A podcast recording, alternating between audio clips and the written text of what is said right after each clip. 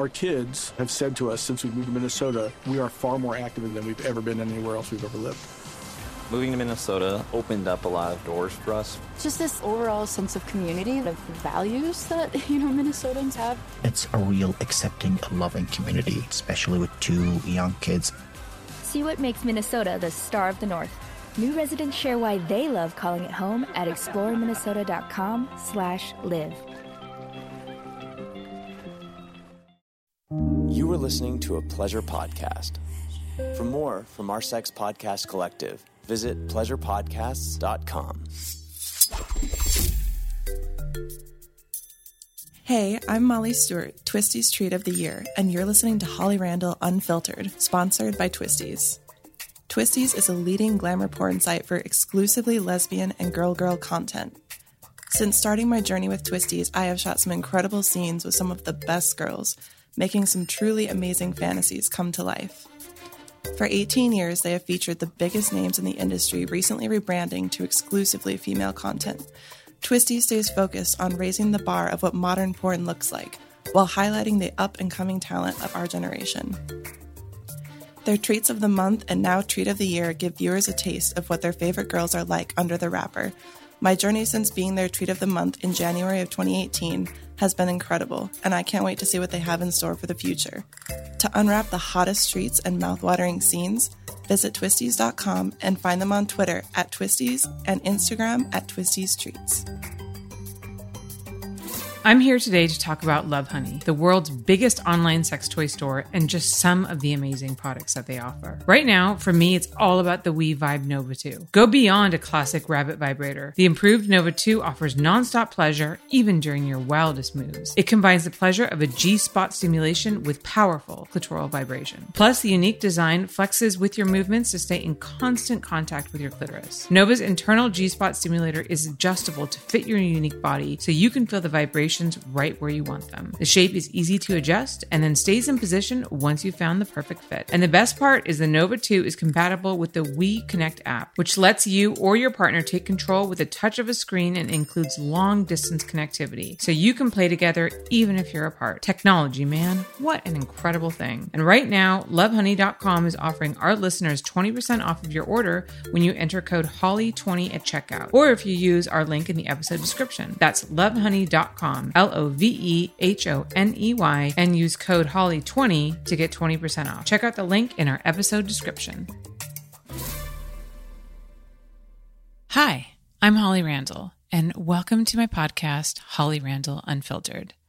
This is a show about sex, the adult industry, and the people in it. I'm a 21 year veteran of this fascinating little industry. And as the eldest child of the trailblazing erotic photographer Suze Randall, you could say I grew up in it. So forget everything you think you know about porn, because this show is going to change your mind. My guests are some of the biggest names in the industry, and we unabashedly reveal the real behind the scenes stories the funny, the inspiring, the tragic, and the bizarre. Everyone has an opinion about sex work, but few people actually listen to the sex workers. So sit back and prepare yourself for a podcast which is honest, raw, and unfiltered.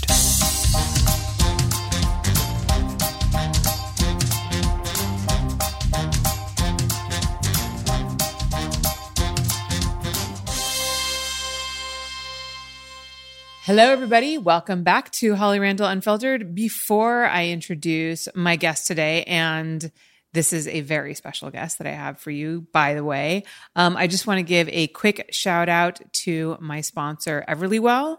Um, Everlywell is an at home lab test that you can take. I did mine for food sensitivity, and I found out that I actually have a high level of sensitivity to pineapple and bananas, which is something I was not aware of. You can also take at home lab tests for STDs, um, for women's health, and also, of course, for COVID. If you go to everlywell.com slash Holly, you will get 20% off an at home lab test. They make it super easy. You just take your blood at home send it in to with a prepackaged envelope that they already have, and then they get back to you with the lab results. So take charge of your health with Everlywell. That's everlywell.com slash Holly. Okay, let's introduce my guest. I've been trying to get this girl on this show for so long. I sent her a bunch of DMs, but you know, she is flooded with DMs and probably most of them dick pics. So I was like, she's never going to get back to me because she's never going to see them. And then one day she responded and I was so excited. And so today I am bringing you a true porn legend. She is an AVN Hall of Famer. She has starred in more than 400 films and now hosts the podcast that I was just on, by the way, Private Talk with Alexis Texas. I am talking, of course, about the one and only fucking Alexis Texas. Hello. Thank you for having me. I loved the introduction. I was thinking you pat yourself in the back. Sometimes you forget all those things, but it's great to be here. I definitely got flooded with DMs, and so I apologize, but it all came together in due timing. And we're here now. I know. I'm It's all- excited. it's all good. I'm excited. I, I do recognize that Twitter DMs are probably the worst way to reach out to people, but um, But you never know because everybody uses their own platform. Some Mm-hmm. use Twitter more, some use Instagram more, and I never use Twitter. Like Mm-hmm. I, I do it to post things, but not to like go through DMs. And so I feel like with Instagram, they've done a good job of who you primarily uh, follow. Can they come up kind of 1st and then so it filters out the dick pics that I don't need to see. Mm-hmm. Right. So that's usually the best place to find me is Instagram. But yes. I also, though, I will admit that I feel really stupid because afterwards, I think you gave me your number and I went to text you to, um, I think it was about setting this podcast up. And then I realized I had your number in my phone the whole time. I know. I think we when we were doing it, I was like, "Wait, it's already up here." It's yeah.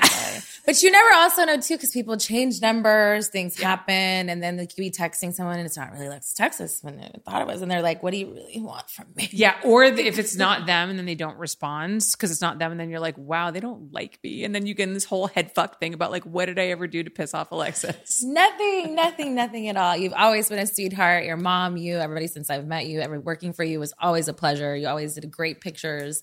I, we did video too, I think, a couple Yeah. times. Yeah. Um, but I feel like I was kind of transitioning, doing other things before we really shot a lot of video things. Well- until where you're like where you're at now in the level Yeah. of doing stuff. Yeah. And at that point, so, so I've known Alexis for, we've known each other for a long time. Yeah. And um, my mom used to shoot her. And that was a while ago because my mom retired quite a long time ago.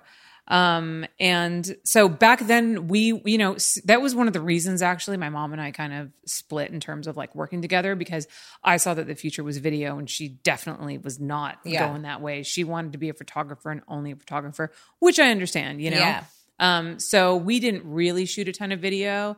And it's funny because I look back at that stuff now and like we like didn't know what we were doing. I'd have like the boom all the way over and like the other side of the room. I didn't know that the boom like had to be Had to close be to, you, to you. to like pick up sound. Like Yeah. I just my handheld, you know, I'd shoot up and I get the top of the set. The lighting was But I mean, you faked it really well because no one could tell that you didn't know what you were doing. At least not myself. Because I'm like, this is great. What are we doing? I mean, I always had a great time, and everything always turned out great. So Yeah. you know, even though you may not have felt that you weren't doing it, you've definitely figured it out. You definitely have a name for yourself, not just from working with your mom, but doing your own stuff. So I think that's really awesome as well. Thank you. Thank you. Um, but yeah, so you obviously went on to become huge. I mean, you're you're like still synonymous with the woman with the best ass in the industry like ever. I feel like everybody is always compared to you. Um how does I mean, like I don't know, does that surprise you and like how did you feel about your ass before you came into porn? You know, I've always, you know, it's like my best friend. I got to take it everywhere with me. So I can't really be mad at it. I think growing up, um, I definitely saw that it got me a lot of attention. Um, sometimes at the beginning it was very, it was negative, people making fun of you. I mean, like, oh, like, oh, I can see your ass walking, you know, from in front of you kind of thing. And so I didn't really know how to feel like that, but feel about that. So for me, I feel like I've always made jokes to be like, make it feel like lighthearted. So I just kind of fed into that and I just never really cared. So I just took it and ran with it. So I was always comfortable in my body, even from a young age and embracing all those things.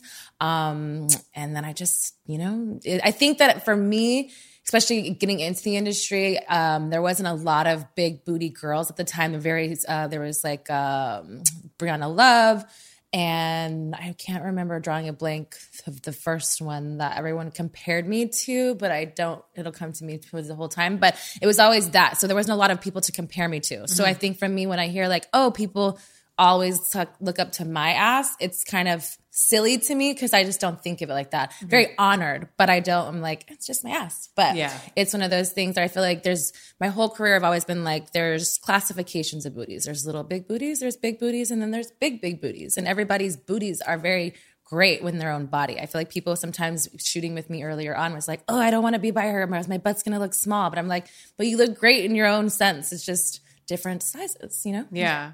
I mean, did you ever feel that you had to learn to embrace like a big butt? Because I think you kind of started around the cusp when like curvier girls were starting to be more embraced because, you know, before it was always like really thin women were like the ideal. And I think now that like we're really embracing curves and like, you know, big butts and stuff like that. Did you ever feel like that wasn't the ideal when you first started? I definitely know it wasn't the ideal. And that's why for me coming into it was because I was so confident in my body and being from Texas and being a curvier girl, I just embraced it. So for mm-hmm. me, it was like, I used to always make jokes like, oh, I'm the girl that can eat cheeseburgers on set. Or like, oh, you know, where some girls like, they would starve themselves because they felt like they had to be a certain way.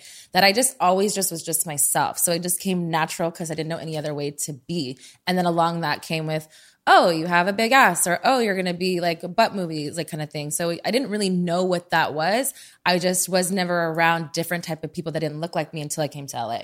Okay. Okay, that's interesting. Yeah, so maybe that's like me and my experience growing up in LA versus you and your experience growing up in Texas, I where mean, like that was always You definitely like knew like the porno typical type, you know, it's like, you know, no boobs. There was like super skinny, super blonde hair, and then it became the fake boobs and like mm-hmm. the blonde hair, like that kind of thing. But everything was always generalized as tiny, tiny females. And I'm just, I'm not that. And mm-hmm. then when I first even got in the business, um, there was people that were trying to make me feel bad about it, I think, but I didn't really know at the time. It was being like, oh, well, your your value's less than because you're not this. And I'm like, no, that doesn't make sense to me because I'm actually doing more than what these people are doing. So it's the same or if not more. Yeah. Um, so it's like really kind of fighting for that because the people try to make it like, oh, you're too big or you weigh too much or you this. And I'm like, well, I'm comfortable in my body. I'm not, I don't need, no one said that I need to be on a diet to be in porn. Yeah. And um, so I'm going to do what I want to do. Yeah. And so I was very adamant about standing my ground in that. And I think that's also why I've gotten really far is because I haven't had people sway my opinion. It's been what I've wanted to do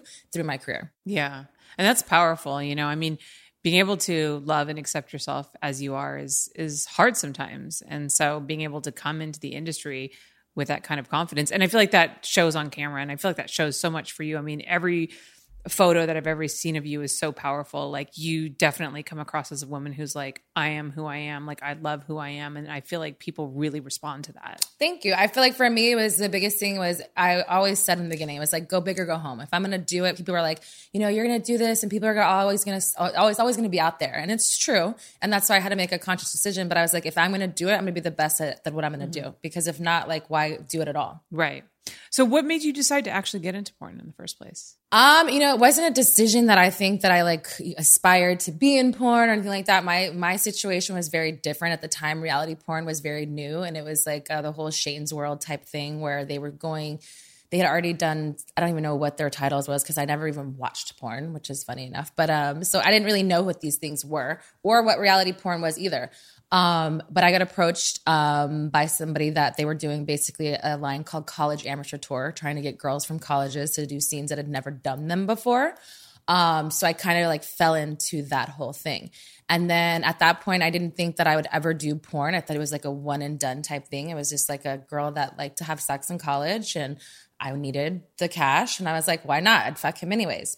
So we late or we kind of continued um, speaking with each other and then within the next like two months or so because at this time it was dvds so i did it in october of 2006 but it wasn't released until february of, or no probably later than that in 2007 so it was out there but it wasn't out there.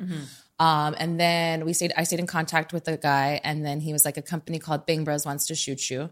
So he's like would you fly to miami? So i flew out there in february of 2007 and I shot for Ass Parade. And then with them, with, because of real, I mean, uh, internet porn. The next day, they or the next week, they put a Monday. They do every release. They released that. I was already back in school, and then everybody knew that I did porn because everybody watched Ass Parade, which I didn't know everybody watched porn. so it was like, then there was like my ex boyfriend made these like this forum on Facebook was like, do you know a bartender that now is a porn star? Like trying to like bash me and all this stuff. And so I was just like, you know what? This isn't the place for me. I would rather go to a place where I feel understood and seen and not feel ashamed because I am a sexual person and I want to do what I want to do. Cause all of you people are doing that for nothing. And y'all mm-hmm. are fucking each other and doing all these things for free. And Yeah. I'm a mindset, I'm a business mindseted woman always. So I was like, if I'm going to do it, go big or go home. Miss Texas hasn't gone home yet. So, you know, Now, um, I know that some people have asked, like, if you're retired. How do you respond to that? Because I know that you're not. You're not really retired. I wouldn't say it's retired. Like I don't, um, I don't really, I, I mean, I guess people ask me that, but I don't really answer those questions because it's like, I don't consider myself as retired. I just don't do scenes with other people. You know, I'm mm-hmm. always going to be known as Alexis Texas, and, and I don't have a problem with that giving me a platform, but I just don't feel like it's encumbering of like my legacy. You know what I mean? Mm-hmm. There's just because I do like with my podcast, my podcast is very like it's not sex related, but my name is in it, and I'm mm-hmm. Alexis Texas, and people know me as that. So I don't think that I'm I'm maybe retired from scenes, I guess maybe, but um, I also too never wanted to make a big like glorified like oh i'm doing my last scenes and like all these things because people always came back. So i never wanted to do that on a terms of like when i was just done i was just done. When i wasn't i always said when i wasn't having fun i wasn't going to do it anymore. And the business just really changed. And so for me uh, it was i was in a place where i was uh, i had a contract with adam uh, with Elegant Angel was the last one i had. And it was just easy for me to just do my own thing. And then onlyfans came around. And so i had the ability to choose what kind of content I did. And I was still touring at the time, um, doing dancing clubs and stuff like that. Um, so yeah, Are you still dancing? I am not. Um, before the pandemic, it was supposed to have like a, my final like club tour type thing, but it, you know the pandemic happened and it changed everybody's world. So for me, it was like, was that I know I go back and forth of like I didn't really get to see my let's say my final goodbye to people like in clubs and stuff that I've gone over the world because I've you know done it for over ten years, and then I go back from like maybe you know things happen for a reason and that maybe it had been the only reason how I would have stopped, but even though I said I was going to stop. Um, so I don't know. I teeter back and forth of doing that, um, but I am recently decided to do two Exxxotica shows. So I'm doing the Miami Exxxotica in July. Um, so I decided to do that and bring my podcast out there as well. smart. and do I'm, I host a twerk contest on stage for them as well. So just those things where I'm kind of integrating slowly back into the fan world of not that we couldn't, you know, um, be communicated to our fans like through our DMs and OnlyFans and all of our platforms, but I I miss the interaction one on one. I'm a mm-hmm. very people person. I minored in sociology. I love speaking to my fans who actually are the ones who are spending the money mm-hmm. and what content they want to see or what they like. And it's interesting now because of the content that I'm giving them. It's more of like my, my podcast and stuff like that. So it's great because for me is it's um I feel like the first time where I've actually had my opinion and my voice heard, mm-hmm. where people have just assumed a lot of things for a lot of years. Mm-hmm. So I mean, you really like kind of transformed yourself from a performer. I mean, you really become a brand. Mm-hmm. I mean, by with your podcast, and then on your OnlyFans, are you just doing solo stuff then? I bet the guys are still loving it though. They do. You know what I mean? For, what the thing is, is a lot of people, of course, I be, could be making more money, but I make great money for what I do. And there, you know, when you have a fan base, then, you know, that are dedicated to you, then whatever you give them, they're going to be happy with. You know, there's no other choice. It's either that or you don't get anything at all. So I feel like I do a pretty good job of, uh, kind of still being Alexis Texas and being, you know, all of the, what those things encumber for people to continue being on my OnlyFans and subscribing, you know, month to month and having that personal interaction. And that's the thing is there's not a lot of places to have access to me. And I've done that on purpose because I like to be, I like to be, when I want to let you know and see me, then I'll let you see me. But I don't like to be too um, out there or too accessible, I guess is the word I'm looking Yeah. for. Yeah. I mean, because then you get like stretched really thin. I mean, we're really in a place now where, I mean, so you've been in the needle industry for a while. You've seen it change. What do you think are some of the biggest changes that you've seen? Um, you know, it's hard for me to say that as, you know, I have people that come on my show all the time and they talk about it because they're currently still shooting things. So I can see it from their point. It's hard for me to internally say on set what's changed because I'm not physically there. Yeah. Um, but from what I've heard, you know, it's hard to get people on set just to do anything because of the amount, excuse me, right. Um like the amount of uh money people are making and you know what i mean? And so it's hard for people just to commit to come to set or if they do they have a shitty attitude or they're trying to do extra stuff on set too and work and do like both. So it's like it's um i feel like people have become very greedy where i feel like before it's I feel like the companies were greedy and were making a lot of money off us, and now the performers are being greedy. I don't think that that's terribly wrong in a lot of situations because we should be, reward, you know, awarded the money that we should have gotten prior to. Um, but I also think that's a time. It's a you know a time and place. Yeah. Um, it's a it's, it should be a happy medium. Again, it's why I don't I couldn't personally come on set and do things. It's because I don't like working for people. I like enjoy working for myself. You know, it's just been I have a schedule and it's just easier to do me. And just the thought of going back on set and doing any of that is just very tra- tragic for me. you know, for me, it's like I've been there, done that, I did it for, you know, 10 plus years. So it's not like I haven't done it, but I just feel like too, it comes to a point where sometimes you just gotta let it go. Yeah. I mean, Um, you put your time in. Yes, yes, yes. I can't be here until ever. But yeah, I, I just think, you know, there's not also a lot of, you know, stars anymore. I think that it comes where it's like there's only fangirls and people get offended by saying those things. But I think that like what the star power of what porn stars in, in my time, um, and even with in the industry when I came in, there wasn't still, there was still stars, but you know, five years after that, there really wasn't. There may be one or two girls that stuck out that came around, and not that they weren't good at what they did, but that actually has a star power that is educated, can talk, can you know put on a scene and, and show up and be resp- you know responsible. Um, there's a lot of things that people don't realize that it's more than just fucking. Yeah. Yeah. So you had a contract with Elegant Angel, right? That was my last. I did. I have had one with Adam and Eve, and I've had one with Elegant Angel. And what were what was the one with Adam and Eve like?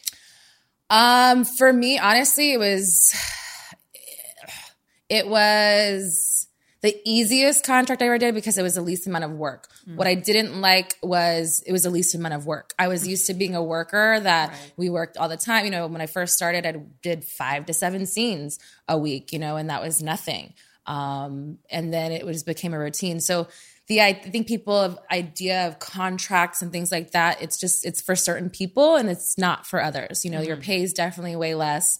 Um, you are exclusive and it has certain things. But I think by the time I started my contract with them, the contract star power was already lost. Yeah. Like I had, already, I was already a, a star without them making me a star. And a lot of those people, I feel like, got contracts and became stars because they put the, you know, the power behind them of PR or the movies or the titles. Where I felt like it wasn't really that way for me. Um, so I feel like I probably shot the least that I ever did in the year that I was with them. Um, so for me, I, it wasn't really something that I was ready to sign up for again. So I didn't, and I went back to shooting. Um, and then with Elegant Angel, it was different because it was me being uh, exclusive with them, but also directing. So I got to direct uh, two movies a month with them, which was a lot of fun because for me it was the creative side and not just being in front of the camera and seeing the difference of what that really was, but using my skill set of everything that I've learned from set and letting it be my own sexual fantasies come out. So it was really like um, it felt good to feel like I accomplished something more than just fucking in front of the camera. Like it was a whole from start to finish. What are some of the biggest differences between directing and performing? Ugh, there's a lot more problems. Logistical issues. For sure. I mean, you know, it could be, you know, an easy day where, you know, everything, you know, you plan everything. For me, I'm like, I could be very, um, uh, I wouldn't say OCD, but I can micromanage things. So it's like you got to do location, you got to do wardrobe, you got to do if, if the girls are going to be on time, what guys you're going to put them with, who's this performer. And nowadays it's who gets along with each other. Like it's all these other things going on that you have to think about before the sex even happens. So I feel like um, with performing, you just showed up and you did your job. You knew who you were working with. You knew you were getting your makeup done. You knew what kind of wardrobe you were getting. So it was very simple. Um, I did like the directing side, but the money wasn't there enough for me that I that I wanted to keep doing more. Yeah. Um, so it was just too much because I was directing, I was in it, I was doing everything that it was just like ah, I can't keep up with this. Yeah. So I was like, you know, I commend people that can, but it just definitely wasn't for me. That's the thing I think what a lot of people may not realize about like when we see directing in porn, you're not just the director, you're also the AD, you're also the producer, you're the Yeah. line. Like in regular mainstream, there's like several different producers. There's like a line producer, there's like the executive producer, there's the story producer. When you're shooting porn, if you're the director, you're literally running everything. For You're sure, and, I, and a lot of it's because of everything. is the budgets of what Yeah. we give you is like what that used to be to even ten years from when I first started directing, and, and I did it for a year. The budgets we got were like way less. So then now you got to figure out all of these jobs in one thing where you're just like, I don't have enough to pay everybody. So who else does it? Me. You know. So it goes one of those things where it's like, do I want my mental health to be crazy or do I want to just show up and do what you know my job? So Yeah. I had to really delegate what was important to me. And that's also why it was easy to kind of segue to what was next for me. Um, I didn't I didn't start that contract knowing I wasn't going to do porn anymore, but it just wasn't I knew at that time too it wasn't fun. I had fun when I was producing it and directing it because it was what I wanted to do and everybody's on my set would be like, "Oh, it's just like it's like a party. It's having, but we're having fun. We're getting work done. So that was important to me because that's how I started. I wanted porn to be fun. I didn't want it to be like, oh God, I got to go work for this person. And a lot of people took the fun away from it. And so I, that was important for me to bring it back. And I felt like I did that and I was good with that. And then I was move on. What do you think was like the biggest challenge directing? Um, I think people um not respecting people's time, and it's like um as far as like uh like scheduling, you know, we we pay for location. We're we're on a time schedule where it's like we have if it's four hours for a location, whatever, and you have a girl that's two hours late or doesn't you know, respect her time. Or I've had the worst was telling me that they were going to be there, but they never showed up, and there was always an excuse or always this, and I'm just like. I'm a female too, and I understand a lot of things. I'm an empath, but if you're just lying to lie, it doesn't help anybody. So for me, it's just like my biggest pet peeve is lying, and it's just mm. like for no reason. Where it's mm. like if you would have told me like, hey, and maybe you don't have to be as honest as I'm on drugs or I got fucked up last night or whatever the situation, but I can't be there. But don't keep a whole set of people waiting when you're like, oh, I'm almost there. Like, oh, I ran out of gas or oh, my grandma died now. Oh, this, whatever. I'm just like, that's bad karma. Like, you know what I mean? Like, it's just. So I feel like with those things, I'm like, I just can't do this. I don't make enough money to do this. Yeah. I gotta do this shit, and I gotta pay a kill fee to the house now. Now I gotta pay to this person this, and it's just people's livelihood, you know. And for me, it's time is time is money, and it's and it, sometimes it sucks to say that because it sounds so not I wouldn't say vulgar, but like, oh, you're a diva. No, but it's true. You know, we all have things to do. We have 24 hours in a day. We choose what we want to do with those hours. Some people have families, some people have multiple jobs, some people have a lot of things going on. And so for me, it's about respecting people's time. And Yeah. that was the biggest thing that I was like, yeah, I I wouldn't even talk to girls sometimes after I knew that. I was like, you want to fuck up my whole set? Oh yeah, I hate you. Yeah. Hate's a strong word, but I mean, like when I see them at like conventions, they're like, "Oh, I'm so sorry." I'm like, "Please just don't even talk to me. Like you don't, you really don't give a fuck." Yeah. So please keep walking. Yeah. I mean, I, I've found, especially like as I get older, that time is for me the most valuable commodity. And it's mm-hmm. something, you know, you can never get it back. Like sure. there's only a limited amount of time that we all have in our lives. And I think that that not respecting other people's time is, yeah. Um, I would say maybe it's a pet peeve. it's a big one for me. It's it's definitely a big one for me. Yeah.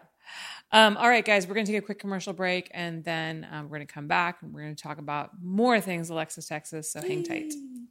All right, guys, we are back. So, Alexis, um, considering all the experience that you have and the time that you've spent in the industry, is there anything that you, with what you know now, you wish you had done differently when you started? Oh, um, no, I really don't. I'm a big person on, I don't have regrets. There's things that I maybe would have done differently, but I also feel that if I wouldn't have done them, I probably wouldn't be in this chair. So I feel like things happen and lessons happen, and sometimes it sucks, and certain, you know, everybody goes through their things. But I don't think that there's anything that I would change about how I entered the industry, how the people that I chose to be like from agencies and stuff, and people talk about, you know, talk shitty about the agency that I chose for a long time and the and the you know who runs it and stuff like that. But for me, I've never had an issue. I've never, you know, nothing but respect. So for me, is was there hard times? Of course, but I think that's with anything that you do. Um, so I definitely, I I don't think that I would change anything. What advice would you give to new girls looking, considering getting into porn? If somebody would come to you and like, "Hey, I'm thinking about getting into porn," like, For what was the one thing that you would tell them? Um, you know, for me, it's um, let's see. Um, you really have to make a decision of if it's really what you want to do. It's not, you know, it's not about yes, we make you know easy or people say easy money, but it's really not easy money. It's for fast money or whatever it is. But the thing is, is like they told me when I first started many moons ago was it's always going to be out there. Yes, there's a lot of porn, but it's always going to be out there. So you have to really choose and decide if it's for you or if it's not. Because even if you just do one or two scenes, it's still going to be out there and someone's going to say whatever they want to you. But if you internally are okay with what you choose to do, then to each his own. Mm-hmm. Do you find that you still like have any kind like do you does the stigma of working in the adult industry like affect you in any way today? Um, I think definitely. I think that people in the in adult entertainment industry, regardless if I, you know, was in the industry 20 years ago, five years ago, whatever, I think we always will always be have a stigma of I don't really know what that stigma is for them, but I feel like there's always like, oh, well, she was in porn. Oh, it's like whatever. Like it's very, like it's very almost they try to put shame on it, which I've never felt shame for doing what I chose to do. I think that in the mainstream world, sometimes they don't want to deal with us because of either everything from sponsorships or this or whatever. Where I think now we're breaking down those walls where it's like, hey, we're people too, or hey, it's not just because I wasn't in the industry doesn't mean I'm about fucking every five seconds of my life. I think that it's really kind of doing people with podcasts and platforms and things like that of giving us a voice to show that we're more than just what we've done in our past. Yeah, I was going to you ask you actually if you think that like social media played a hand in that and kind of changing people's perspective about the people in the adult industry because it gave you that like ability to be yourself online, which good for some people, maybe not so good for other people. I think yes and no. I think um, I do think that it gives people a really good platform to show who they are. But I also think like with myself, um, as much as like I have a you know my podcast and stuff like that, that was really the first time that I've become vulnerable and things like that. Because to social media wasn't like I'm not Alexis Texas twenty four seven. So my social media is Alexis Texas. So for me, it was hard to sit there and and write or have these videos or these stories about what I'm doing all the time because I'm not always Alexis Texas. Mm-hmm. Yes, she's a part of who I am and will always be that, but I don't do well with me being like, "Hey, my day is." It's just not me. I don't know So you know what I mean. So I could do it in a room like this all day when because I know things are on, you know, Yeah. whatever, and I can be myself. But that just wasn't for me. So sometimes I feel like people were like, oh, well, like you don't have a personality or you don't have this because I didn't talk as much. But that's, I mean, when they'd meet me, that definitely wasn't the case. But that's what I'm saying. So it's give and take. I think as far as social media, I think sometimes it gives our fans too much of a voice to um, kind of critique what we're doing or to dehumanize us in certain senses. And I think sometimes people are um, inca- incapable of kind of weeding out what's right or wrong of what you should take in. For me, I don't look at any forums. I don't. Yes, I see comments, but I don't. It doesn't personally affect me. Do I know those things exist? Yeah, but I feel like the internal struggles are within myself and what what I feel, and not what everybody else wants or me to be. Yeah. So you don't really like read the comments or like take in No. any of that negativity. I do not. I've never like. I mean, people used to say all the time. Like there used to be. What is it? Adult DVD t- or whatever the Adult they have DVD those, those talk, yeah. forums are just like there was so many about how I'm racist and I'm this and I'm that and all these things where I'm like, you want me to come back and say things where it's like, if you have a conversation with me and I've met anybody, they know that that's few and far between, that I'm not any of those things, but they want a reaction. I feel like sometimes too, people that were directors or owners of companies actually would, would target people too to kind of get you riled up to be like, oh, but I'm not, and then do it. And like, I was just like, I'm not playing into any games. I've always said from the beginning is I'm going to do what I want to do. And that's just how I'm going to do it. You don't want to choose to see me. There's thousands of other girls out there doing what you want. And it's not me. Right. What gave you the idea to start your podcast? You know, I didn't never, or I never knew I wanted to have a podcast. It kind of fell into my lap too of what was I going to do next or what was I going to do. Um, I started hosting for Exxxoticas. I would do the twerk contest on stage, and it just came very natural for me to speak to people in, um, in an open format kind of way. And I saw the reaction of it, and I really enjoyed it. So I was looking for a way to kind of get across who I really am and give people more content of me. So in the beginning, and I talk a lot. So, so it was like, what else can you do?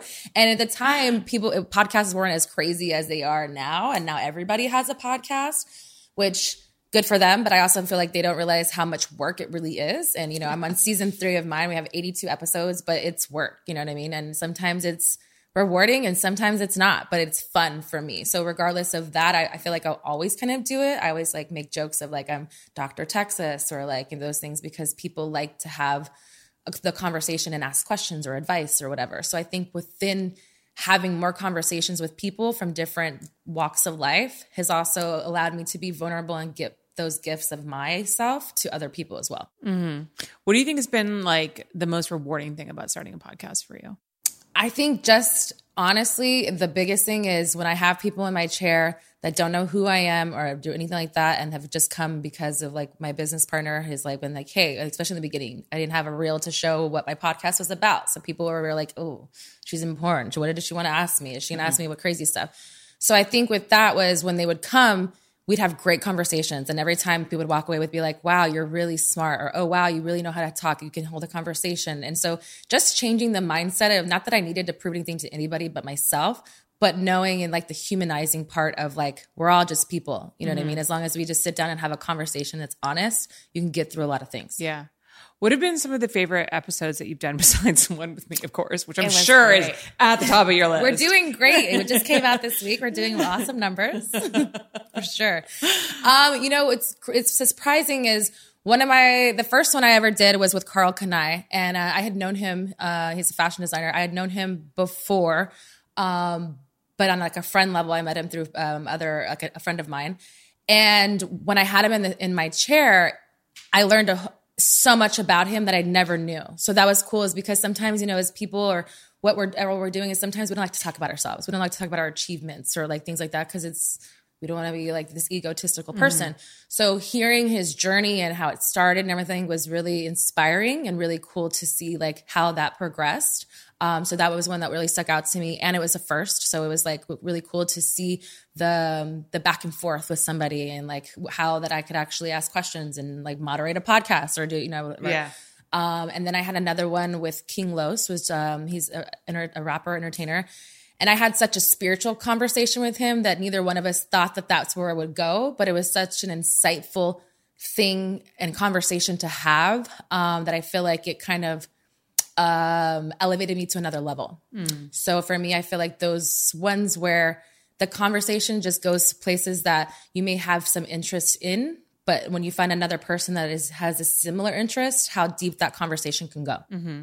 It's cool, right? Because it's like we never. I probably said this on your podcast, but we never really like have the opportunity to sit down face to face with somebody without distractions from like media and stuff like that, and and have like real heart to heart conversations. And when you have those those interviews and those episodes, it just makes you realize like how powerful human connection is, for sure, and how kind of starved I feel like we are for it these days. I agree because I feel like there's not enough genuine people in the world because people always want to just either give you what they want or like it's like what people think they need. I feel like mm-hmm. sometimes we kind of forget that we're just human. Um, yeah. Like I had somebody on my show yesterday and he, you know, I've known him through the industry, like you've hung out, but not like, um, like on sets, but like we've like uh, went to like different award things, whatever together.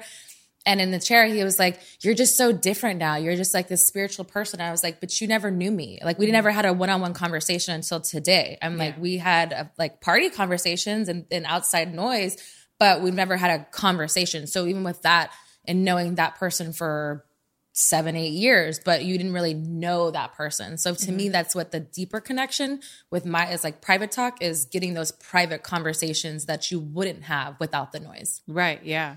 You mentioned spirituality. What what is your spirituality? Um, you know, I've kind of gone through my own journey. Um, like within the last two years, I've just been tapped. I've always known I'm an empath, not knowing what that really meant and just how deep I've felt things. And I've always had, like, for whatever reason, people feel very comfortable speaking to me about topics of like personal things that I wouldn't know and like not just like friends, like strangers. So I've had people come up to me, approach me about a lot of things. So I didn't know what that meant. Um, tapping into those things, I realized that I do, I have a stronger like feeling um, of feeling things from people's pain and you know energy like that. So I've just kind of in tune to those things.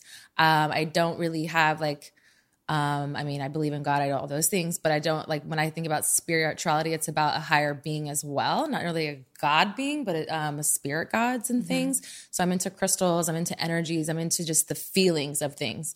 Um, so for me is during the pandemic, I feel like everybody, you know, was going through a lot of mental health issues and things like that. And I feel like for me, it was the first time that I actually had to sit in my own issues and problems and things like that because I'm a worker. I've worked my whole life, you know, and so being, you know, I've been through a divorce, I've been through all these things where I worked. I didn't deal with the problems of what that internally meant. So for me, I had to dive into my spirituality to really find who I was and who where I started and where I began, or where I, the beginning of like where does Alexis Texas end and where does Alexis begin. So I needed to find those things. And so for me, it was just having a different belief. And so it was like into more into meditations and just just finding my inner self. Um, and yeah, that's kind of what my spirituality is to me. Yeah. So you've mentioned, um, and anybody who follows you can see that like you're very business oriented. You're probably kind of more like type A, right? Like you work really hard and all the time. How do you find like that work life balance? And then is is that something you struggle with? Um, it has something that I've struggled with in the past. I think again, like when I say spirituality, people are like, "Oh, like what does that like mean?" But I think a lot of that too helped me with that is because it was finding balance in anything. Um, and it, you, when you're in one way or the other, the scales tip. You know what I mean? So it's like, yeah, I was really great at work, but my personal relationships weren't very successful because I chose to work. Um, so you have to look at really within yourself and knowing why do we do those things. And so for me, I had to learn the balance. Um, it's still a struggle. Um, I definitely have a better understanding in, on it now because I also think, like I keep saying, like pandemic, but I think with with the pandemic happening, we realized that it's okay to slow down and still be able to make money. Mm-hmm. Where before it was like I was traveling here, this, that, and I felt like I had to or I wouldn't be successful. Which it was like a different, it changed a mindset. It was like, no, I could be successful anywhere. I just like what is important to me. Mm-hmm. Is traveling important or is staying at home and shooting OnlyFans content or doing a podcast? What do I want to spend my time to?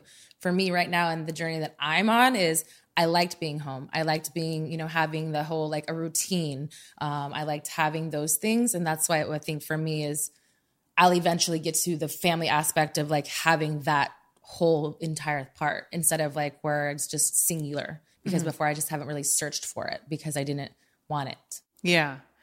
I Yeah. thought I wanted it, but I didn't want it. Or you didn't know what you wanted. Yeah, but I mean, you know, that's that's how we learn, right? I mean, all of the mistakes that we make, all of the bad relationships that we're in just help teach us about what we what we really actually want. And then we don't learn those lessons. It keeps coming back and back and out again. So that's why my thing was like, God dang it, they're different people, but it's all the same fucking problem. It's so true. So, it's but- so funny. I was talking about someone just before you came on, like how the universe just puts the same problem in front of you over and over and over But again. it's not really the universe; it's it. yourself. It's because when we think is like we don't realize when we're not dealing with what what we're de- supposed to be dealing with, we're attracting that same type of person. Mm. So we're either trauma bonding or we're like have similar things which you want nothing to do with that person, but immediately you do, or it's a physical attraction. But the underlying truth of what who you two people are, it's not the same. And that's why for me it was more about I think um when you like seek outside validation from other people, like being in porn, it's like, oh, I wanted this like, or oh, I wanted this whatever. But it's like, what do we do it for? Yeah. What is the bigger picture of it? So that's kind of more of the route that I'm at. What do you think is the bigger picture? For me, is of course I want people to like my picture. Of course I want whatever, but I don't need the outside validation to make me feel like a woman or make me feel successful. For me, um, I would rather feel good about what I'm doing, the content I'm doing, how I want to do things, other than what people want to see. If that makes sense. Um, s- for me, it's like it's a struggle because it is like you, you know, we are brands and we are like, you know, I'm Alexis Texas and I have all these things, and I do like the attention that that brings, but I don't need the attention to survive. mm-hmm. Yeah. It's like trying to separate the likes that we need on Instagram or whatever that we know converts to paying members on OnlyFans or, you know, like money. Yeah. Or is it, you know, the validation that we like that hole in us needs, you know? And it's like trying to separate that out because sometimes my husband will say to me, you know, like, get off social media or like you don't need to be on it so much or take a break and i'm like you don't understand this is directly connected to my income and this is like what i have to do for my business but then like sometimes i'm like but am i being that honest with myself do i Yeah. really need See, and that's the part That. too where it struggles is because it's like, what are we wanting it for? Is it because of the money thing, or is it because? And then the people start to like look at other people because envious, or they like you know mm-hmm. have FOMO because people are doing this and you're not doing it, or your body doesn't look like this, and this person this. So all those things is what I don't like from it. I love the fact that it gives us a platform that we can promote all of the things that we want to do, and those mm-hmm. things would still be done. I just don't think that it needs to be the end all be all. Like it's does it like I said, it's not gonna like I, I mean, let's just say, well, I don't even want to put that out there because I don't want it to happen to me. But how people with their social medias, if things get like taken down or mm-hmm. like deleted, it's like devastating to them, which it should be devastating because it is our income.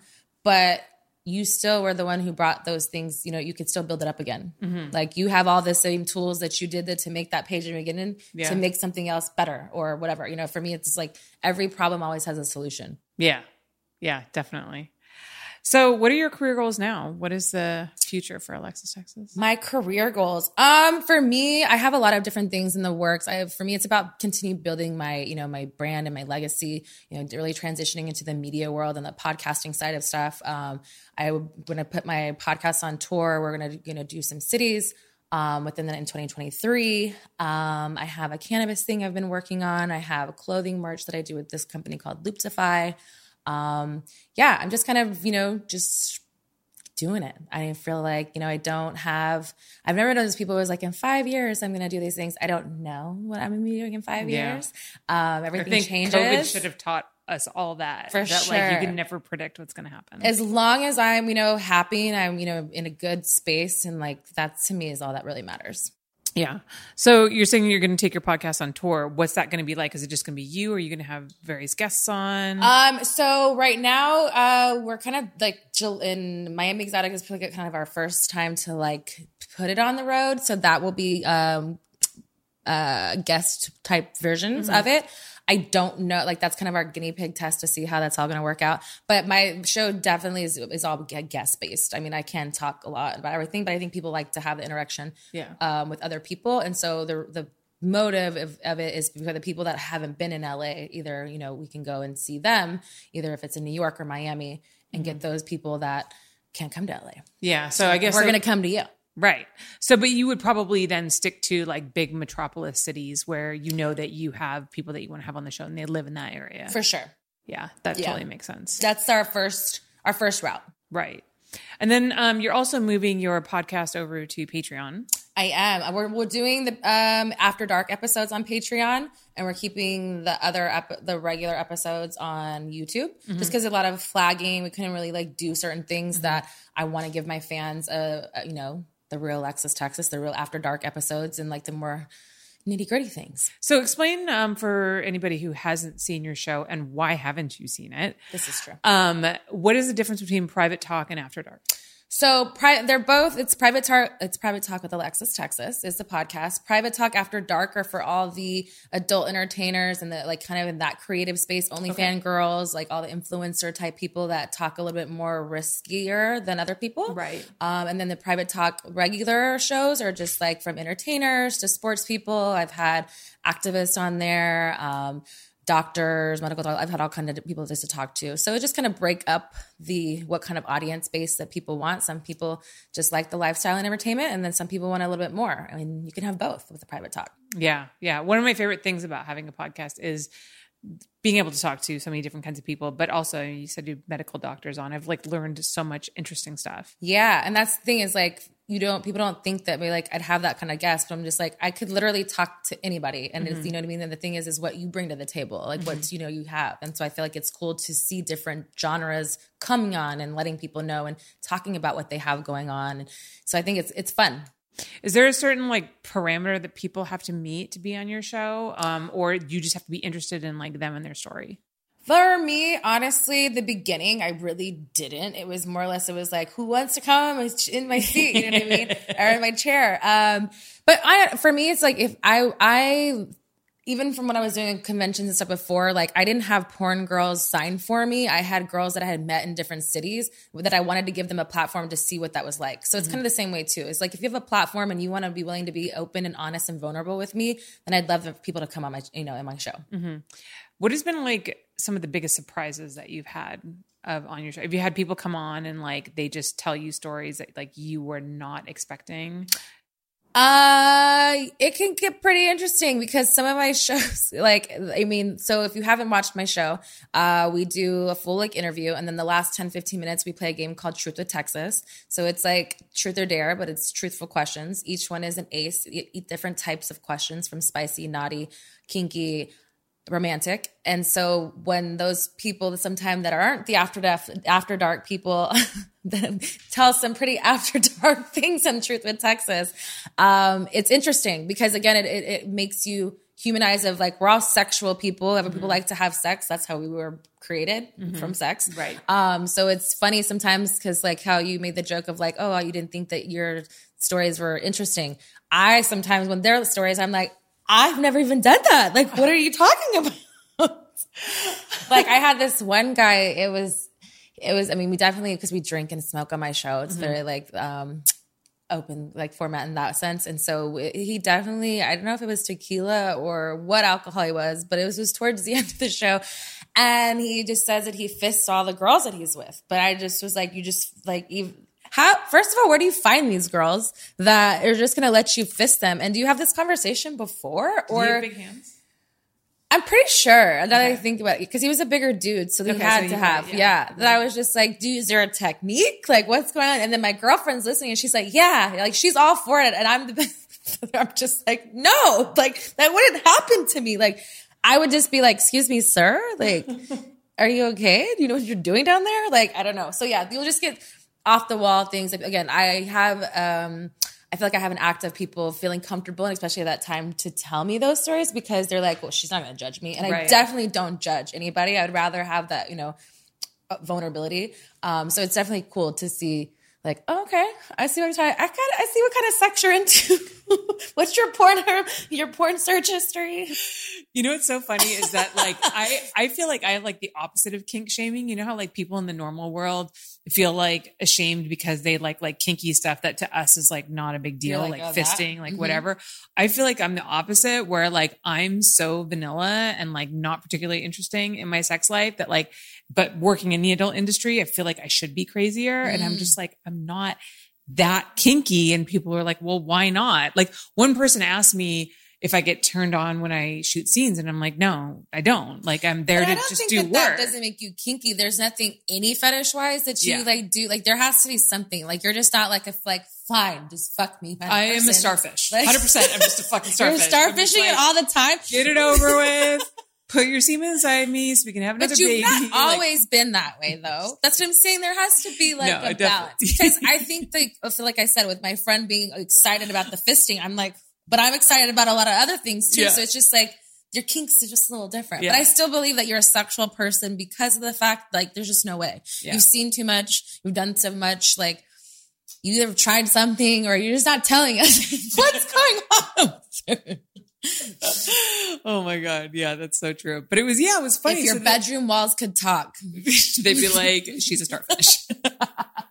Don't believe this, Holly. Don't believe this. But this one guy was like, "Well, you don't get turned on during your scenes." He's like, "Well, then what's the point of like being in the industry?" And I was like, Because I'm working. "Yeah." I'm like, I I'm don't creative. know. Like I'm for just- me, I think it's like the part of like that I could be, I could make something sexually erotic for someone to be viewing pleasure. Like, you know what I Yeah. mean? And for me, because I always just say like, we're like people helping people one orgasm at a time. Yeah. I had one girl told me that and that stuck with my head and like forever that I was like, that's the perfect thing. that is nice. And you know, but it's true. It's because I had one thing I loved about touring, even in the beginning when DVD like were out and like store signings were still a thing. Um, people would always come up to me, especially like, "Thank you." They would thank me, and I'm like, "Why?" Like it was whatever weird.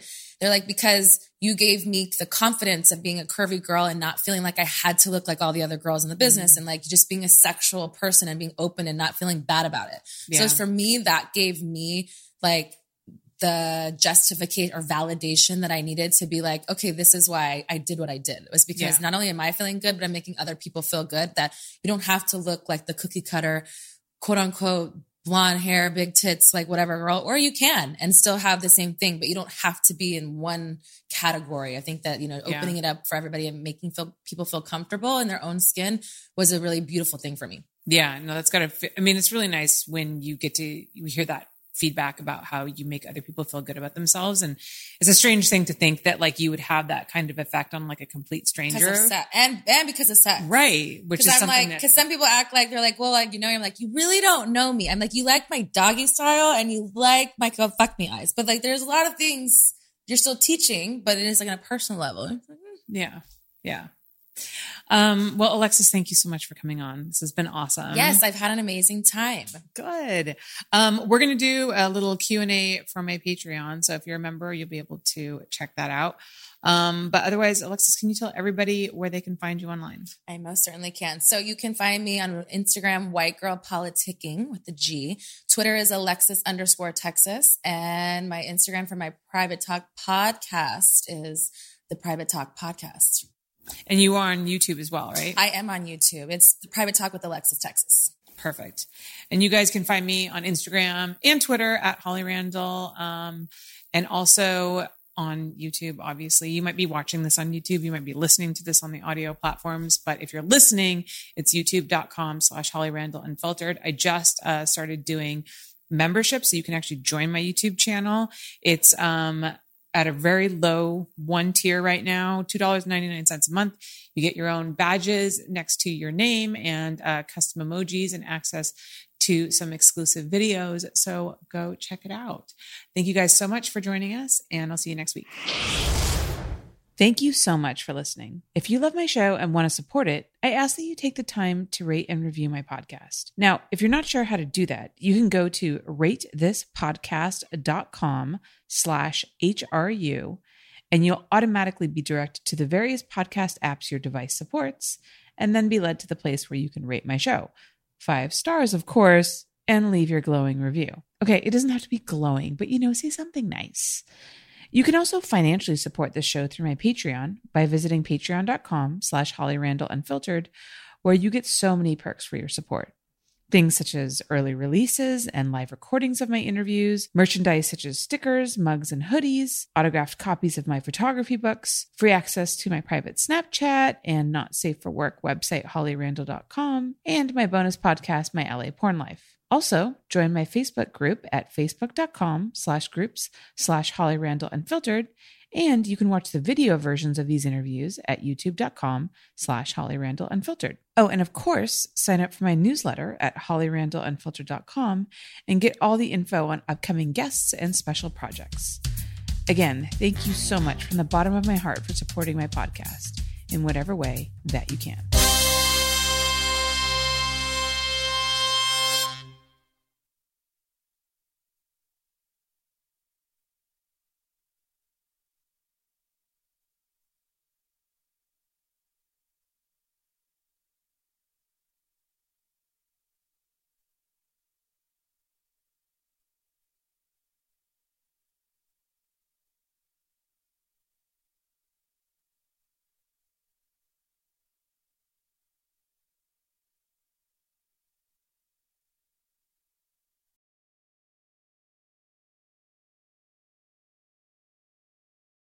Our kids have said to us since we moved to Minnesota, we are far more active than we've ever been anywhere else we've ever lived.